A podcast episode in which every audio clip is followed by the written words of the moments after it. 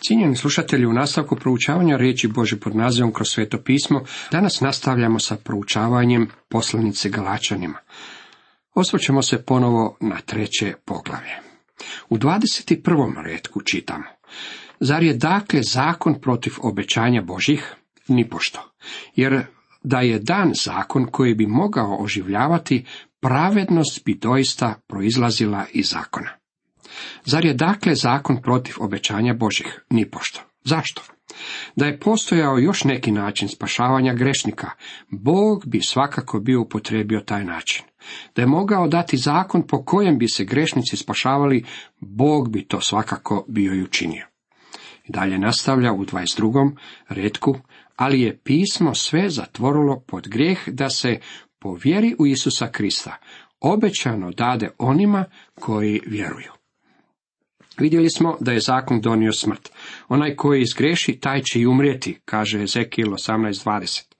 Biblija je sve zatvorila pod grijeh, stoga svi su umrli. Ono što je potrebno, dakle, jest život. Vidjeli smo da zakon donosi smrt i to je sve što zakon može. Smrt ne donosi težina grijeha, već sama činjenica postojanja grijeha. Stoga svi su jednako mrtvi i jednaka im je potreba. Možda niste počinili grijehe kakve su počinili Stalin i Hitler, međutim vi i ja posjedujemo istu narav kakvu su imali i njih dvojica. U stvari, Goethe, veliki njemački pisac, rekao je sljedeće. Još nisam vidio da netko počinja zločin kojeg i ja sam nisam mogao počiniti. Goethe je prepoznao da i on posjeduje tu vrstu naravi. Ne radi se o stupnju grijeha, već o samoj činjenici da smo grešnici, što nam donosi smrt. Dopustite mi da vam malo ilustriram tu stvar sa činjenicom postojanja grijeha, a ne sa stupnjem grijeha. Zamislite si zgradu od kojih 24 kata. Na vrhu se nalaze tri čovjeka i k njima dolazi kuće pazitelj s upozorenjem. Budite oprezni, nemojte zakoračiti s ove zgrade, jer ćete poginuti. To bi za vas bila smrt. Jedan od ljudi na to kaže. Taj ludi kuće pazitelj uvijek nastoji zaplašiti ljude. Ja ne vjerujem da ako zakoračim s ove zgrade da ću poginuti. Tako on namjerno dođe do ruba zgrade i zakorači u prazno. Pretpostavimo da kad u padu prolazi pokraj desetog kata, netko ga upita, pa kako ide? Zasad odlično, odgovara skakač. Međutim, dragi prijatelji, još nije došao do kraja. Na dnu ga čeka smrt. Kuće pazitelj je bio u pravu. Čovjek je mrtav. Pretpostavimo dalje da se jedan od trojice preplaši kuće paziteljevih riječi, na jednom potrči prema dizalu ili stepenicama i slučajno se oklizne. Pada s ruba zgrade na pločnik u podnošu. I on je mrtav. Trećeg čovjeka reći ćemo nekakvi mafijaši bacaju sa zgrade jer im se nešto zamjerio. Čovjek kojeg su bacili sa zgrade jednako je mrtav kao i onaj koji je namjerno skočio ili onaj koji se okliznuo i pao. Sva trojica prekršili su zakone gravitacije i smrt je bila neizbježna u sva tri slučaja. Vidite, radi se o činjenici, a ne o stupnju. Radi se o činjenici da su sva trojica dospjela preko ruba zgrade. Sva trojica prekršila su zakon gravitacije. Pitanje koje nam se nameće je sljedeće. Ne može li im zakon gravitacije koji ih je povukao dolje također dati život? Naravno da ne može. Mojsijev zakon ne može vam dati život jednako kao što vam niti prirodni zakoni ne mogu dati život nakon što ih prekršite i zbog toga umrete. Ne možete okrenuti situaciju i vratiti se s počnika na vrh skrade i živjeti kao što se to čini kad film premotavate unatrag. Smrt slijedi kad god se pojavi grijeh. Zakon grijeha ne zna ništa o olakotnim okolnostima. Ne zna ništa o milosrđu. Nije elastičan. Nefleksibilan je. Neumoljiv i nepromjenjiv. Božja riječ govori nam. Onaj koji izgriješi, taj će i umreti. Ezekijel 18. pogled 20. redak. Adamu i Evi u Edenskom vrtu Bog je rekao, čitamo u postanku 2. 17. redak, ali sa stabla spoznaje dobra i zla da nisi jao. U onaj dan u koji s njega okusiš, za cijelo ćeš umreti. U knjizi izlaska 34. poglavlju 7. redku rekao je da on krivca nekažnjena ne ostavlja. Stoga svi su sagrešili, a po zakonu svi smo umrli. Zakon nas je ubio. Zakon Pavao naziva u drugoj Korinčanima 3.7 smrtonosnom službom. On je služba osude. Zakon osuđuje sve nas. Može li zakon donijeti život? Dragi prijatelji, zakon ne može dati život jednako kao što ga ne može dati niti pad s visoke zgrade onome tko je po tom zakonu gravitacije pao. Svrha zakona nikada nije niti bila da da život. Bio je dan kako bi nam pokazao kako smo mi grešnici koji smo krivi pred Bogom. Ali je pismo sve zatvorilo pod grijeh da se povjeri u Isusa Krista obećano dade onima koji vjeruju, je uistinu izuzetna tvrdnja. U 23. redku nastavlja, prije dolaska vjere, pod zakonom zatvoreni, bili smo čuvani za vjeru koja se imala objaviti. Prije dolaska vjere znači naravno vjeru u Isusa Krista koji je umro za nas. Dok gospodin Isus Krist nije došao, zakon je u sebi imao milosrđe, jer je imao prijestolje milosti. Imao je žrtvenik na kojem su se mogle prinositi žrtve za oproštenje grijeha i gdje se moglo primiti milosrđe. Sve žrtve za grijeh pokazivale su na Krista. Prije nego što je došla vjera, govori nam Pavao, bili smo držani pod zakonom, bili smo čuvani za vjeru koja se imala objaviti. U 24. redku dalje nastavlja, tako nam je zakon bio nadzirateljem sve do Krista da se po vjeri opravdamo. To je uistinu izuzetan odjeljak. Pavao nam tu vrlo jasno govori o tome kako nas Mojsijev zakon nije mogao spasiti. U Rimljanima četvrtom poglavlju petom redku čitamo sljedeće riječi. Onomu tko ne radi, a vjeruje u onoga koji opravdava bezbožnika, vjera se uračunava u pravednost. Bog odbija prihvatiti čovjekova djela za njegovo spasenje. Bog nam poručuje da je sva naša pravednost nalik prljavim haljinama. Možete o tome čitati u Izaiji 64. poglavlju. Bog odbija prihvatiti držanje zakona. Zakon ne može spasiti, može samo optužiti. Nije bio dan za spasenje grešnika, već da spoznaju da jesu grešnici. Zakon ne uklanja grijeh, on ga otkriva. On vas neće spriječiti u griješenju, jer je grijeh već došao na zemlju. Zakon nam pokazuje kako čovjek ne izgleda baš onako kako ga Hollywood oslikava, napredan, uglađen i obučen grešnik. Čovjek je u stvari sirovina i odvratan je kao grešnik. Želim upotrebiti jednu svima poznatu ilustraciju kako bi vam malo približio ovaj koncept. Odvešću vas u kupaonicu. Nadam se da niste šokirani. Televizija to svakodnevno pokazuje, ljude koji se kupaju ili tuširaju. Uvjeren sam da gotovo svi ljudi imaju kupaonicu i u njoj umivaonik sa zrcalom iznad njega. Taj umivaonik služi svoje srci, baš kao i zrcalo. Kad se uprljate, odlazite u kupaonicu kako biste se oprali. Ne upotrebljavate zrcalo kako biste uklonili prljavštinu, zar ne? Ako vidite mrlju na vašem licu, nagnete se prema naprijed i trljate lice o zrcalo, a pritom vas vidi netko iz vaše obitelji, svakako će vam nazvati psihijatra i zakazati sastanak da se utvrdi što je krenulo nizbrdo u vašoj glavi. Međutim, dragi moji prijatelji, to se neće dogoditi, jer nitko od nas nije tako glup da pokuša otkloniti prljašinu pomoću zrcala. Danas, međutim, mnoštvo ljudi u našim crkvama trljaju se o zrcalo zakona, misleći da će tako ukloniti svoj grijeh. Božja riječ je zrcalo koje nam pokazuje tko smo i što smo, da smo grešnici i da smo lišeni Božji slave. To nam zakon otkriva, međutim hvala Bogu što se ispod zrcala nalazi umivonik.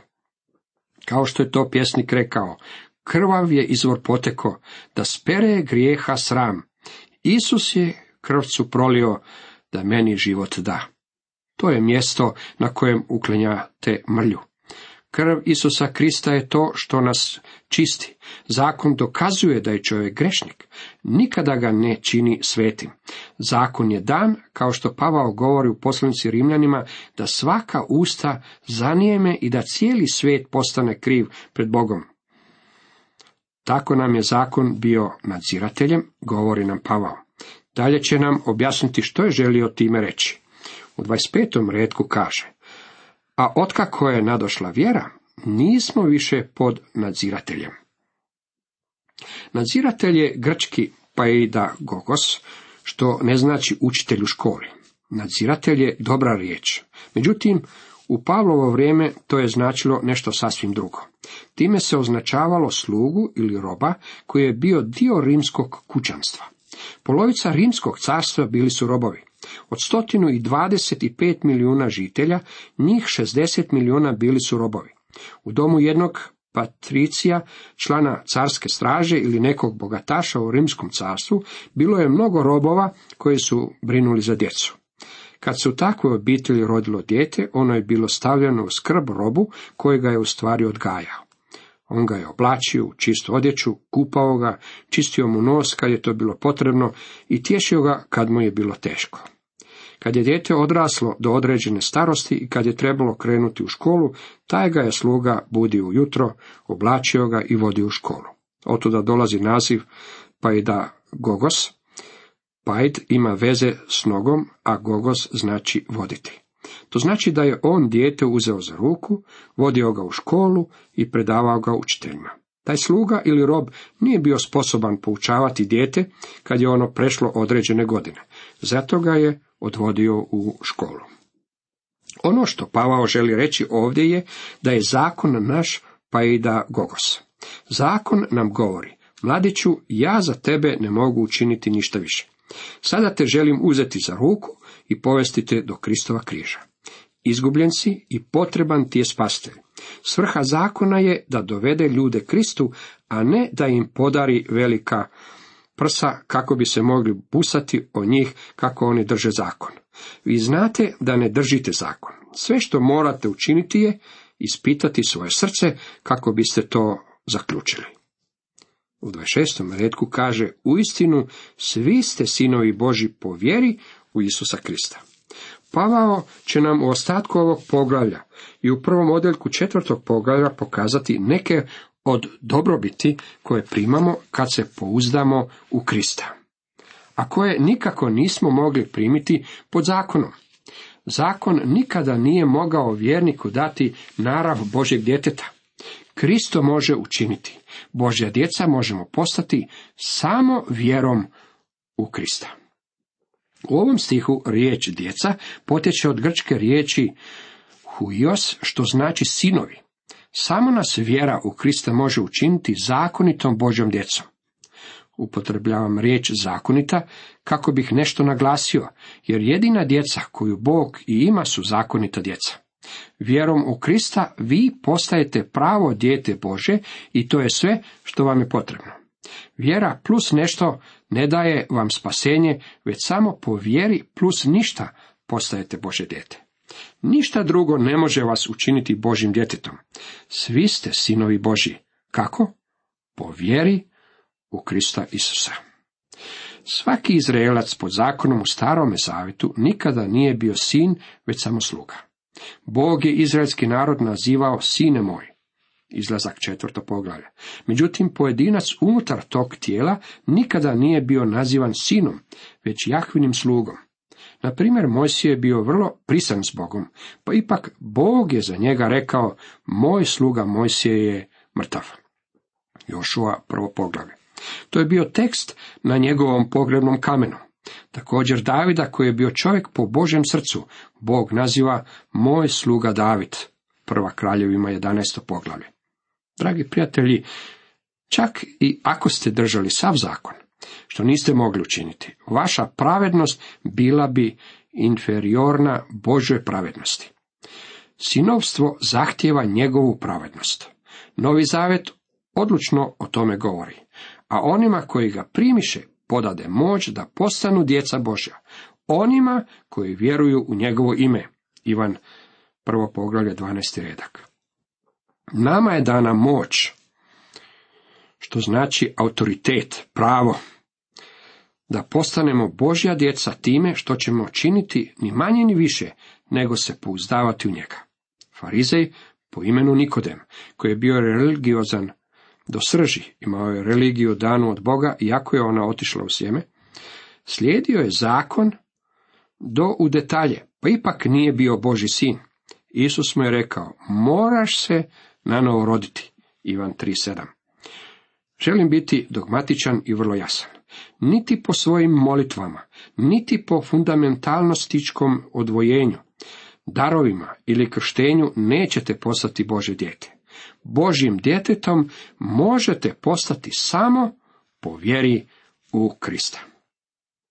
Najpogubnije krivovjerje današnjice je univerzalno Božje očistvo i univerzalno ljudsko bratstvo.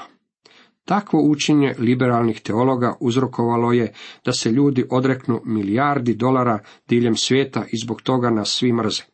Svi su ljudi Božja djeca, tvrde ti ljudi, pa smo zato sjedali za brojne stolove i uključivali se u diplomatske pregovore s najvećim razvratnicima koje je svijet upoznao. Govorili smo o časti i poštenju, kako smo svi Božja djeca i kako se moramo ponašati kao Boži sinovi. Gospodin Isus nikada nije rekao ništa tome slično. Jednom je prigodom vidio skupinu vjerskih vođa i rekao im je, čitamo Ivan 8, Vama je otac đavao i hoće vam se vršiti prohtjeve oca svoga. Ja to nisam rekao, to je rekao blagi Isus. Po svemu sudeći, u njegovo vrijeme bilo je nekih ljudi koji nisu bili Božja djeca. Dragi prijatelji, mislim da đavao još uvijek ima mnogo djece na ovome svijetu.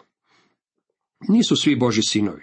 Jedini način na koji možete postati Božje dijete je kroz vjeru u gospodina Isusa. Doista, koji ste god u Krista kršteni, Kristom se zaodjenoste. Nadam se da svačate kako se ovaj stih ne odnosi na vodeno krštenje. Vodeno krštenje je obredno krštenje i mislim da je namijenjeno svakome vjerniku. Također smatram da se vodeno krštenje treba obavljati uranjanjem, jer uranjanje mnogo jasnije oslikava pravo krštenje, a to je krštenje svetim duhom. Krštenje svetim duhom stavlja vas u tijelo sačinjeno od vjernika.